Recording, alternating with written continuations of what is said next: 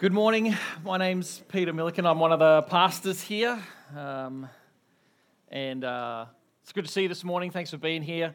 We've been uh, working our way through Second Timothy, and I want to ask you this morning um, if, you've, with, if you've ever been distracted in, uh, in life with things.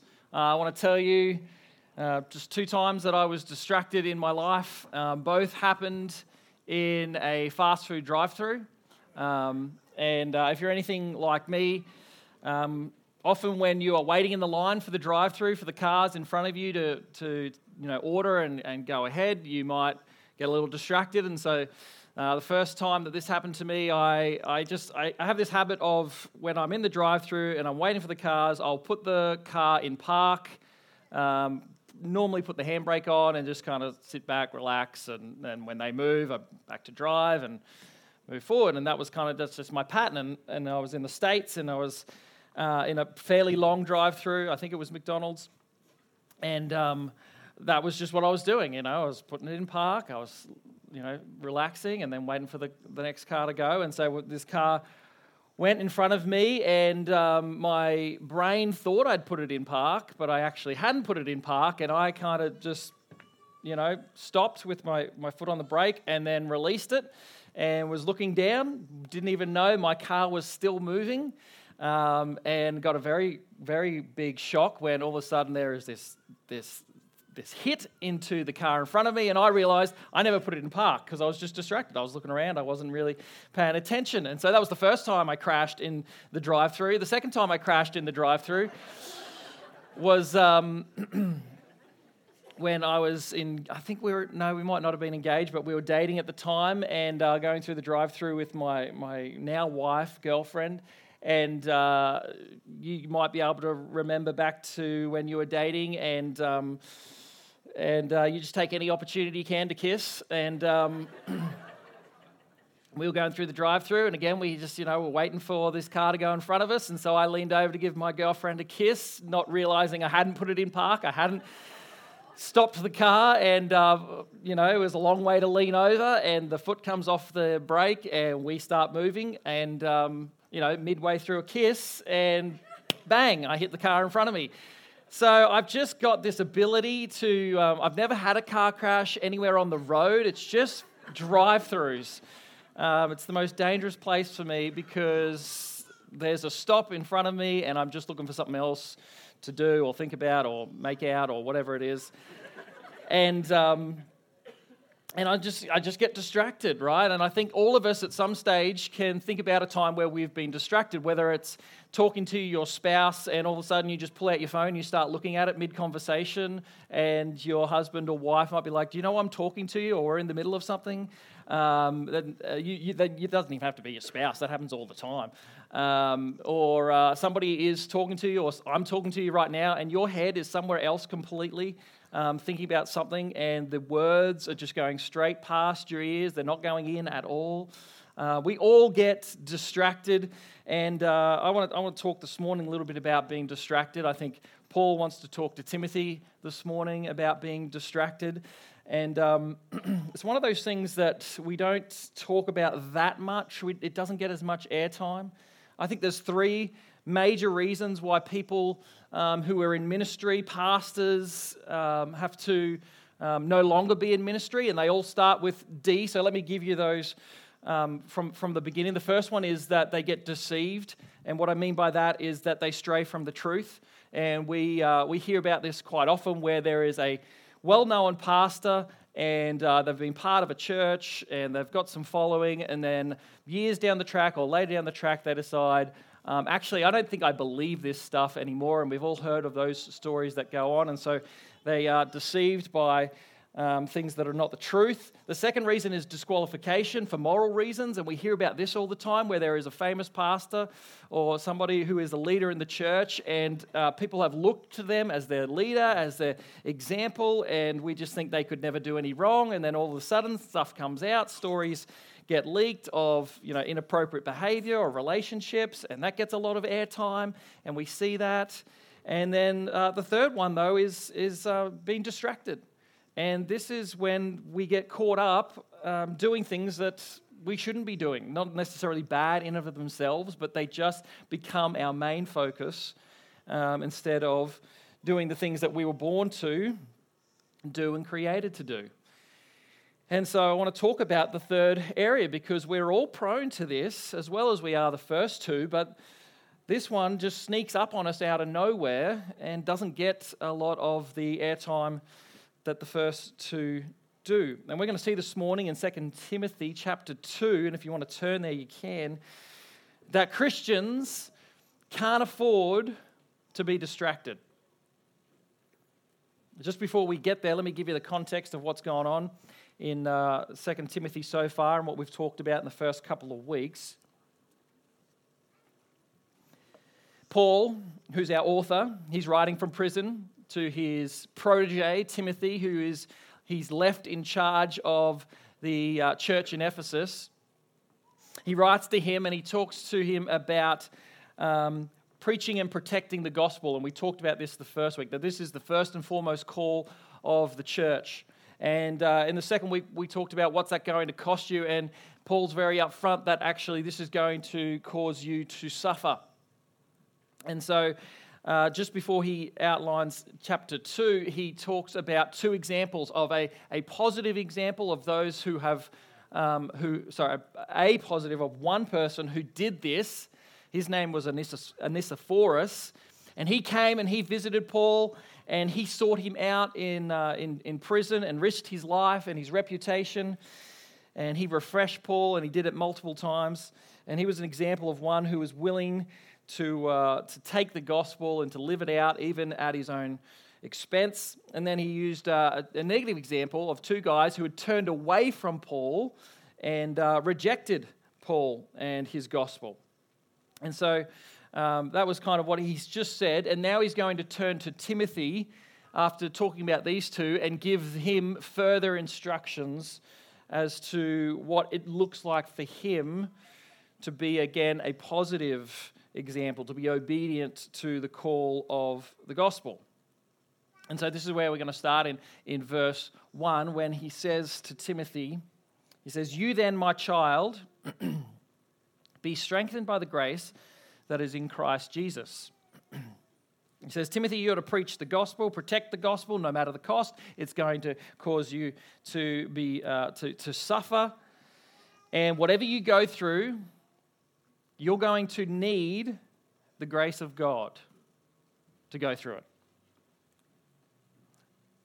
The verb there is um, it, to, to, be strengthened. It is, a, uh, it is a present tense, passive imperative in the Greek. What that means is present tense means that it is an ongoing uh, requirement. Right? This is continually being strengthened. It's in the passive. That means you don't uh, do the action, you receive the action. And so Paul says, You are going to need to be strengthened by grace. The grace that is in Christ Jesus. He says, Timothy, if you're going to try to do this in your own strength, you're going to fail. You're not going to be able to. You're going to burn out. You're going to give up. You're going to back away. And we see that in Timothy uh, throughout the letter, that that is the trajectory to which he is heading. Paul says, You have a responsibility, it's actually beyond your ability. And all of us here this morning have experienced this one way or another, where we've heard some teaching, uh, either from the pulpit or in Christianity, and we feel really, really motivated. And we walk away thinking, I'm going to change this, do this, this week, and then we wake up the next morning and that motivation has disappeared. It's gone. And uh, the habits of our life kick in, and all of a sudden we're unmotivated, there is a lack of desire, or we just plainly forget. And and sermons have this ability to inspire, and that's a good thing. And I'll just tell you this morning, I'm going to inspire the heck out of you this morning. So get ready for that. But you're going to wake up tomorrow morning and uh, some of that inspiration and some of that joining of the body that we experience of joy and, and inspiration is, is going to um, not, not feel quite the same. And we've all experienced this where Sunday feels a lot different to Monday, to Tuesday, to Wednesday. And you get to the end of the week and you kind of even forgotten what's talked about on Sunday. And, and Paul reminds Timothy that, hey, you can't do this by yourself. You can't do this in your own strength. You're not going to be able to kind of muster up this, this desire and willingness all the time by your own ability. You're going to need to be continually strengthened by the grace that is found in Christ Jesus. You are actually going to need to be dependent on something other than yourself. And this is not really a popular message in society. There is this idea that we need to be strong and independent and reliant on no one. And the more you mature, and the, the, the less dependent you become. And in Christianity, it actually works the other way. The more mature you are in your faith, the more dependent you become on the Spirit of God to work in your life. And you realize there is not really anything that good that resides in me. I am totally dependent on God at work in my life if there is anything good to come out of me. And Paul says to Timothy, before I go into this section, you need to know this has to be done by the grace of God. You have to be continually strengthened by it. So, what's one way that we can do that? I, I think the most effective way that we do this is by prayer. You see, prayer in and of itself is, is a dependent action. We are speaking to someone and asking them for things and to do work in our life that we can't do ourselves. Prayer shows a dependence apart from ourselves. And so we ask God to work in our life. We ask Him to, to change our hearts. We ask Him to do work in us that we can't do ourselves. That uh, sometimes we have to ask Him to give us a desire to do these things that we don't have there. And that's a really honest and good prayer to pray to God and say, I don't even want to do this right now. I don't feel like doing this. I don't feel called to do this. Can you change my heart? Can you change my desires? And that would be a good prayer for you to pray this morning, every day, this week, for the rest of your life, even, just to say, God, I need your grace if I'm ever going to live out the call of being a Christian. If you want to know more about that, read Romans 7 about the battle between the flesh and the spirit. So now that he says that, he can go on to what he is calling Timothy to do by the grace that is in Christ Jesus. Verse 2. He says, And what you have heard from me in the presence of many witnesses, entrust to faithful men who will be able to teach others also. Timothy, the message stays the same. Paul did not expect that the future leaders of the church would produce new or different teaching. It would stay the same. The gospel does not change. And on this would go from generation to generation to generation, all the way up until right now, as we sit here, we have heard the gospel. And it is the gospel that Paul preached And that is why we preach out of the scriptures, because it is the apostles' words in written form. We have it here in front of us. We preach out of the Bible. We don't preach some sort of happy, clappy uh, inspiration from Oprah or uh, you know some of the, the latest trends on social media or anything from influencers. Um, in the church, we preach out of the scriptures. And then he's going to share with Timothy, just like we have looked in previous weeks, of what it's going to cost him. He says in verse 3, you better be ready to suffer. He says, share in suffering as a good soldier of Christ Jesus. Paul calls those uh, who suffer a good soldier of Christ Jesus. And now he's going to use three metaphors to help unpack this and to explain what it means. The first metaphor is a soldier, the second one's an athlete, and the third one is a farmer. And uh, that appeals to anyone who may be in that audience. Uh, the, the, the, soldier would have appealed to the, anyone with a Roman background, the athlete to anyone with a, a Greek background, and then the farmer to anyone with a Jewish background. And so let's start with the soldier and, and see what he says about that. This is verse 4. He says, No soldier gets entangled in civilian pursuits, since his aim is to please the one who enlisted him. he says, Timothy, you're a soldier. And soldiers have a singular focus. They don't get caught up in civilian affairs. You see, if you're a soldier, you are trained for one purpose, and that is to go to war. And when it comes, you must be ready. And if you want to prepare for war, you can't get caught up in other things that may distract you from the task. A soldier cannot be like everybody else. There are certain things that others have, that others pursue, that others get wrapped up in, that soldiers cannot.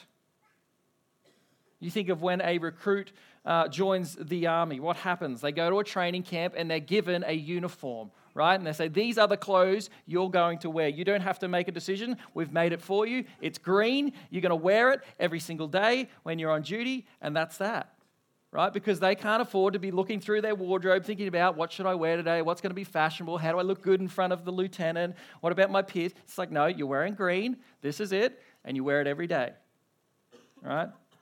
What else happens? They, they go to the, the, the training camp and they shave their heads.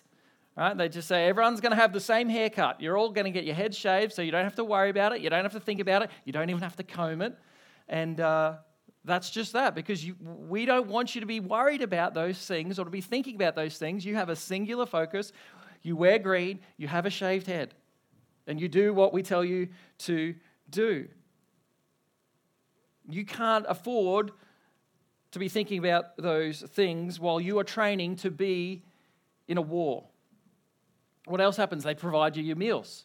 All right, these are not like amazing meals. It's not gruel, uh, but you're not going to win any Michelin stars for the food in the army. It's like it's full of nutrients. Nutrients. It's got everything that you need. It fills your stomach, and you eat it, and you go on with your training. You stay in adequate lodgings. They tell you where you're living. They give you what you need. It's not fancy. It's not luxurious, but it is adequate. And then they give you a routine, and they teach you a discipline that you are to operate for, operate by. And from the moment you join, you are given everything you need to do your job and to be ready for war. And anything else that is not absolutely necessary to the task is decided for you because you are a soldier. You have a job to do. Lives are at stake. Countries rise and fall at the movements of the army. The soldier has a higher calling, and therefore they don't get to be like everybody else. You might remember at the beginning of the year, as Russia was looking to um, in, invade Ukraine, the uh, US army or military was put on high alert. I think that's what it's called when they're put on high alert. And basically, that meant if you're on leave, if you're about to take leave, if you've got plans to take leave, if you had a holiday booked in, cancel it. You don't get to go on leave anymore because we could potentially be at war tomorrow. And so everyone was called back to their platoon, right? And you think, well, well, that's not very fair. I mean, everybody else gets to go on leave and take their holiday and things like that. So, yeah, but you're in the army, you're a soldier, you come back, you have a job to do. And Paul tells Timothy, you're a soldier. You're a soldier of Jesus Christ. You can't afford to be entangled in civilian affairs.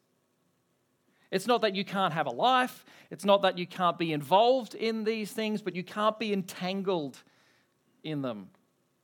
The entangled word there, it's this, this closely interconnected idea.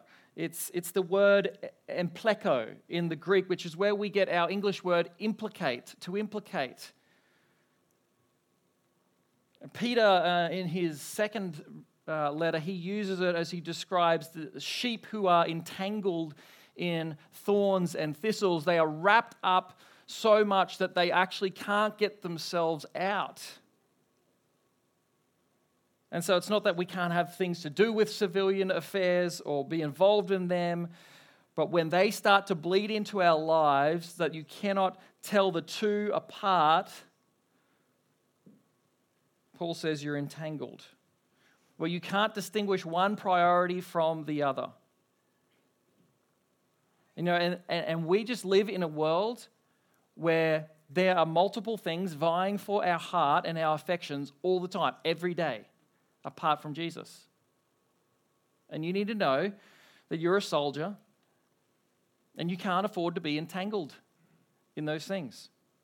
They aren't necessarily bad things in and of themselves. They're just, they're just things that you aren't called to be entangled in to make your main priority over the top of the mission that, that you are a soldier in Christ's army, that you are a part of a gospel movement that is worldwide. Here's some examples of, of how this just kind of can look for us in, in our life. Um, sport.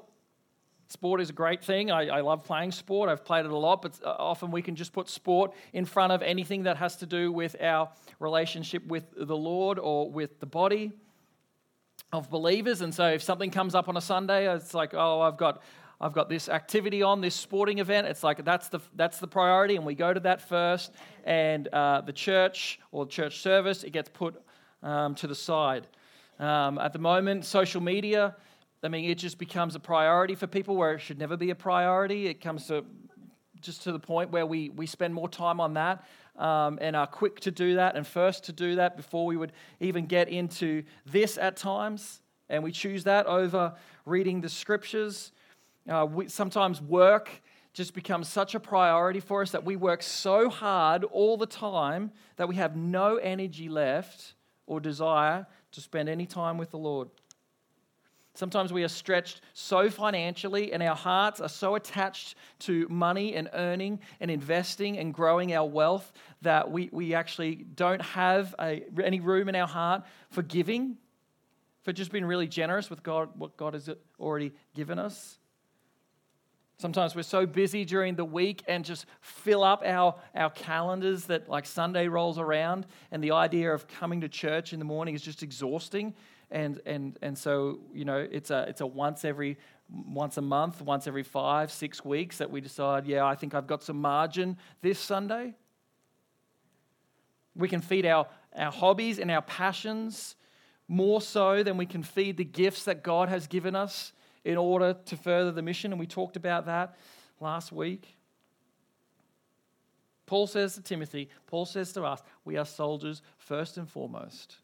And that means at times we cannot afford to be entangled in things that others can.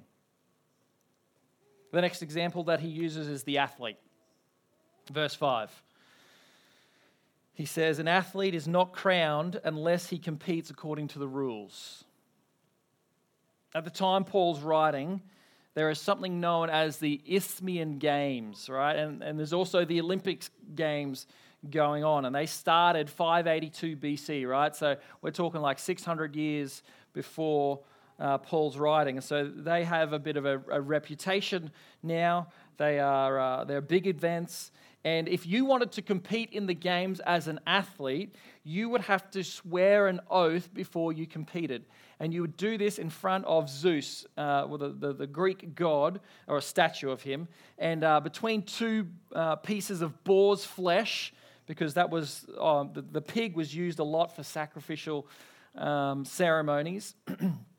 and you would swear an oath uh, there, and uh, you would say, In nothing will I sin against the Olympic Games? And that for the last 10 successive months leading up to the Games, you would, uh, you would say that you have strictly followed the regulations required for an athlete in their training. These regulations would include prescribed exercise, living a separated life um, in, re- in regard to ordinary and lawful pursuits, and eating according to a strict diet.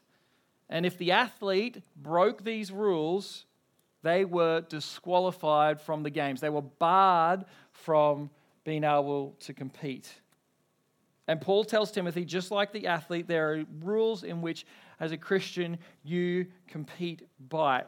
Now, Christians don't like the sound of rules, right? We kind of push back against rules and like, no, no, no, freedom, not, not rules. And, and that can be true in some regards, but I just got to tell you, everything in life has rules. And uh, the problem is not whether we have rules or not, the problem is whether we turn those rules into legalistic rules. And, and I'll explain some of that in a sec. But we have a rule here at the church that um, our services start at 9 a.m. on a Sunday.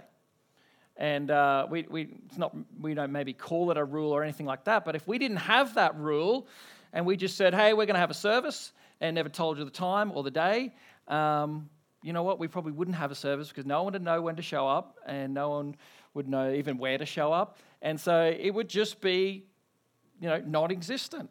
And so rules are actually really helpful to have any type of organization or any purpose, right? And everything in the world looks like this. You have to have some rules, some perimeters.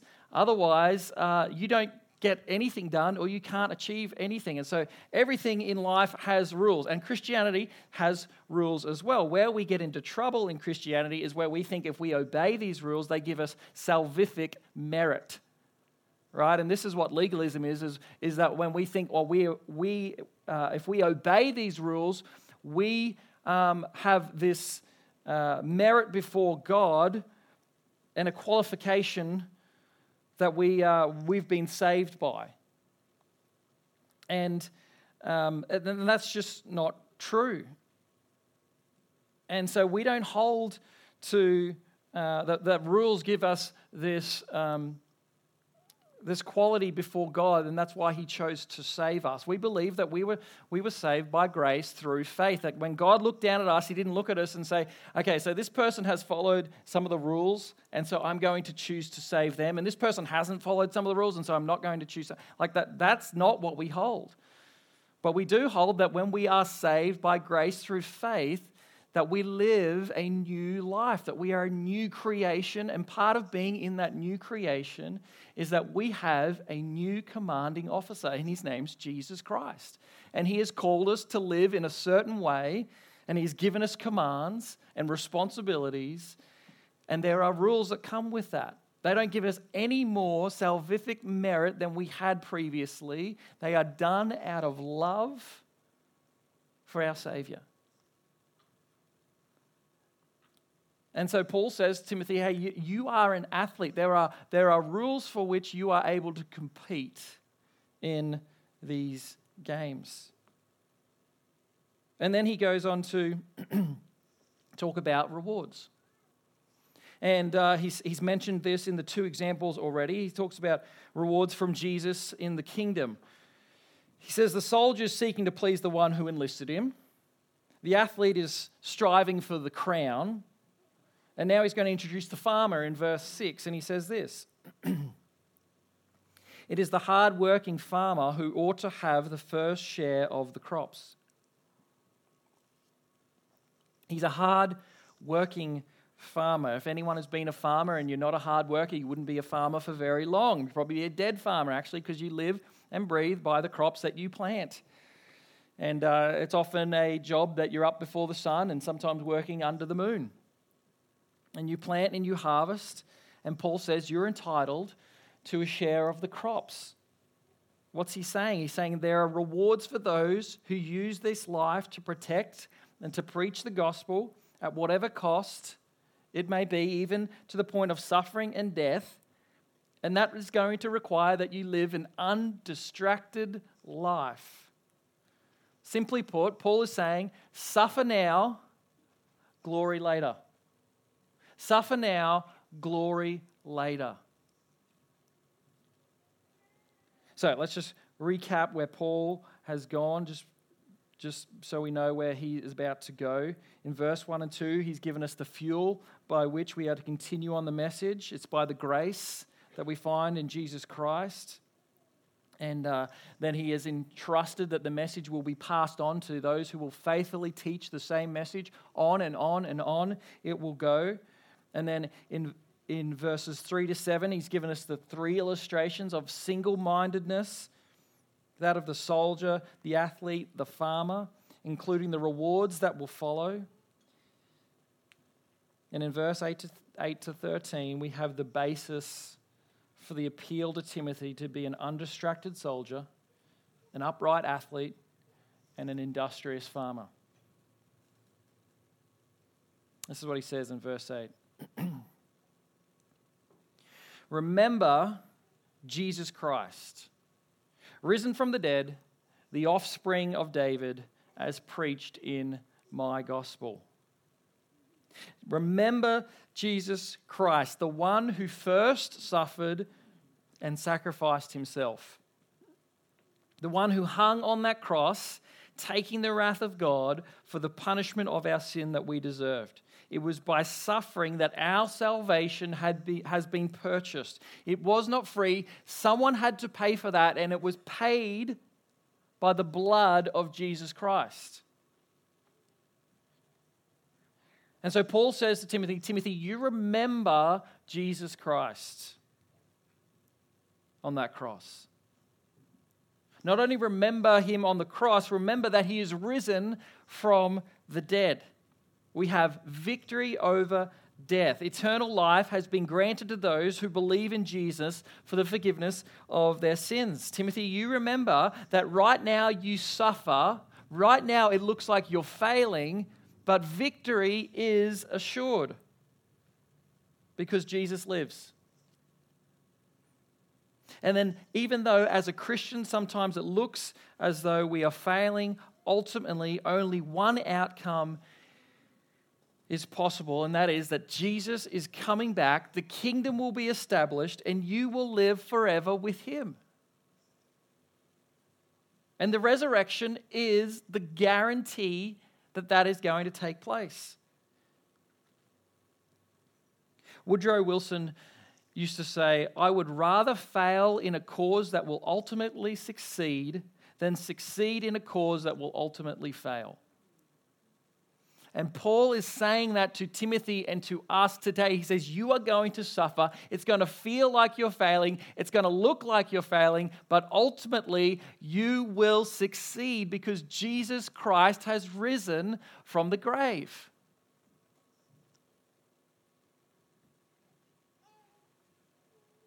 Timothy, you remember the suffering on the cross, you remember the victory over sin and death, and you remember he is the offspring of David.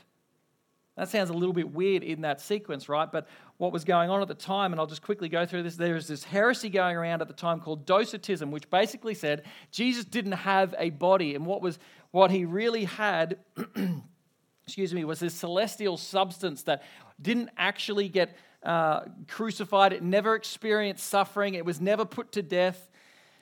And, uh, and so there was this, this idea that, that that was going around. And so Paul is very quick to shut that down and says, No, he comes from the line of David. He fulfills the Old Testament. He was born of a man, of a Virgin Mary, and he walked amongst us. He had a body, he suffered on the cross.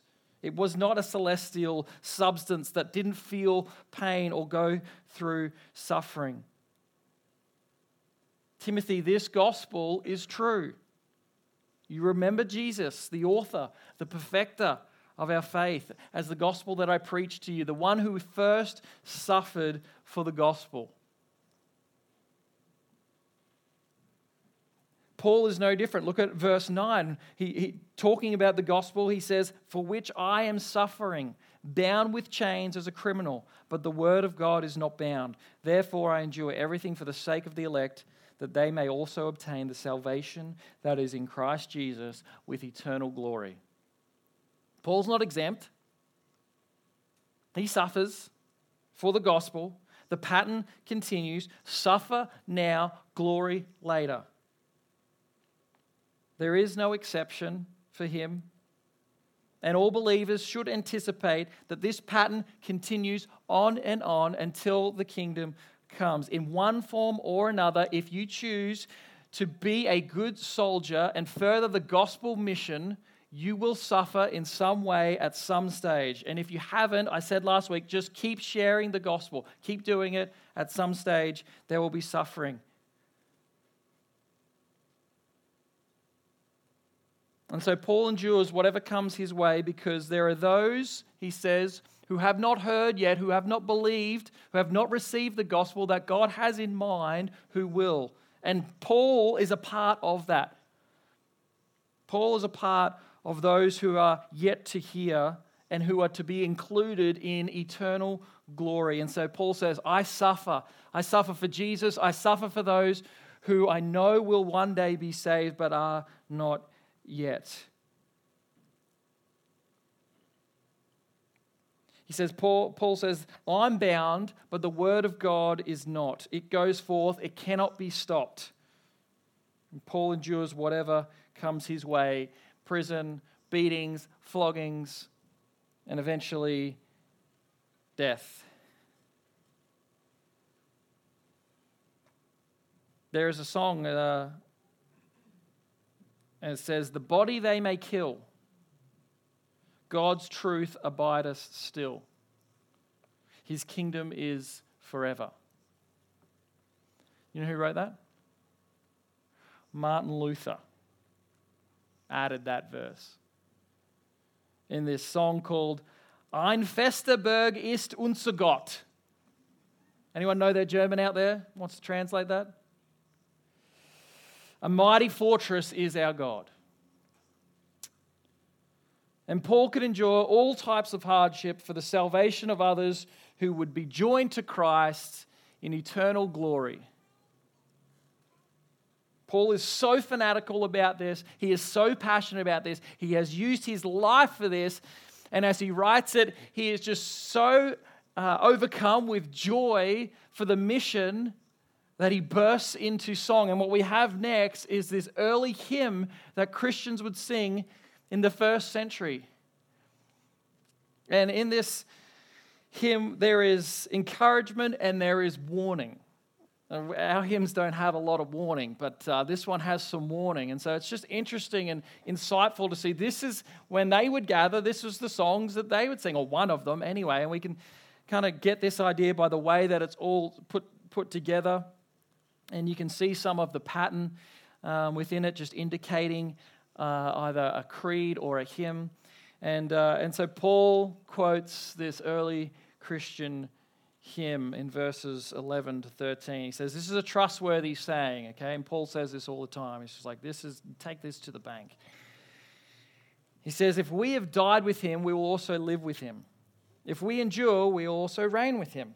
If we deny him, he will also deny us. If we are faithless, he remains faithful, for he cannot deny himself. He says, if we have died with him, we'll also live with him. This is kind of why we, we, we do, uh, this is why we get baptized.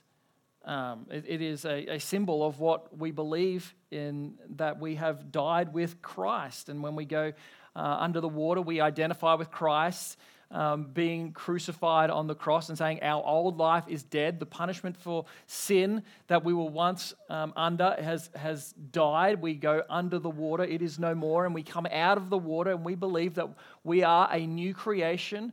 We are indwelled by the Holy Spirit. That old life is gone, new life has come, and uh, we now live in relationship with God and, uh, and, and that is our identity going forward. And so Paul says, if we've died with him, we'll also live with him. Secondly, he says, if we endure, we also reign with him. Those who continue on in suffering will also reign with him. There is rewards for those who endure. And Revelation 20 talks about Christ returning and, and, and bringing in the kingdom, and with him come the saints, and they reign with him. And then there is a warning. It is a warning to the fake, it's a warning to the phony, it's a warning to those who reject the gospel. It's sobering, yet true, that those who deny Jesus and the gospel, Christ will in turn deny them before the Father. And Jesus talks about this in Matthew 10, verse 33, where he just says, If you deny me, I will deny you before the Father. If you, if you do not accept the gospel that I provide, uh, you, you, will be denied before the Father. And that is a sobering reality for which we um, continue to fight for, that others would would come to know the gospel. And you can, you can read that, Matthew 10 33 later. And finally, to the saint who is faithless, like we are when we sin, when we get distracted. He remains faithful. Why? Because he cannot deny himself. Our salvation is dependent upon a promise of his righteousness. And even though there are times when we are faithless in our actions, and we are all faithless at times, he remains faithful toward us. He has promised those who have trusted in him, in him salvation for eternity, and God is faithful. He will fulfill his promise. Even when we are faithless towards Him, He is always faithful in return. He cannot lie, He cannot deny Himself. So, friends, this morning, are you distracted? Are you so entangled in civilian affairs that your life looks no different to an unsaved pagan? Because we have responsibilities that Christ has called us to, that we do by the grace that He's given us. And we've only got this life, the time that has been allotted to us for us to do that. Now, we've all got other responsibilities as well, and there's, there's a lot of good responsibilities that you're a part of. You, you're a parent, and you need to work, and you need to earn money, and you need to pay bills, and you need to do all these things, and, and those are all good things that you should rightfully be engaged in. But they all fall under the greatest responsibility, the greater calling, and that of forwarding on the mission to preach to protect the gospel no matter the cost. And for that, we must be like soldiers, singularly focused, undistracted.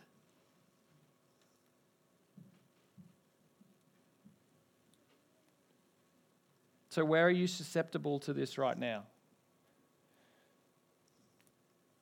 I didn't read verse 7, we, we skipped over that, but but uh, Paul just says to Timothy, Think over what I say, for the Lord will give you understanding in everything. Just think over what Paul has said. Examine your own heart as to where do I desire things of the world more than I desire Christ Himself. I'll just tell you now, it's going to sound stupid because it is stupid, but it's true. I'm just susceptible to this right now in golf. Of all things, golf. Where I could just play golf every day. I just love it. It's so much fun. And uh, if I had the time and the money and um, I didn't want to have a wife, then, uh, then I could play golf every day. It's just, I just love doing it. But if I'm not careful, that can soon become my focus where I just have all my desires heading in that direction. My heart is aligned in that direction. But I don't want to get to the end of my life. I don't want to pass away. I don't want to get into eternity and stand before Jesus and brag to him about how I shot par on the city golf course one day or how I, I managed to get a birdie or something just, you know, stupid like that even though those things aren't bad in themselves. I just don't want to stand before my Savior who died on a cross and, and tell him, I used my life to go after golf and improve so much in that game because it has no eternal significance.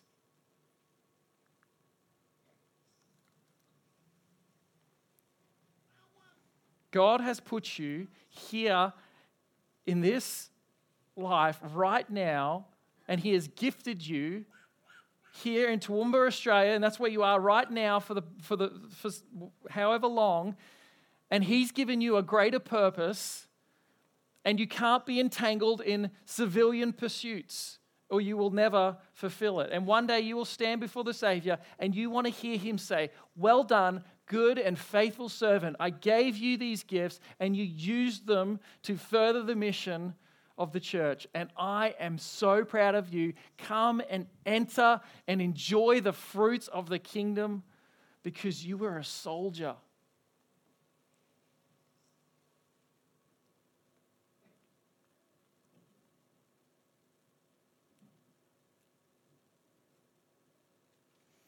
Remember Jesus Christ the first one to suffer and die. And so this morning we do that. We do not want to be a soldier for our own purposes. We do not want to go on the mission without being connected to our Savior, without more in love with Jesus than we were yesterday.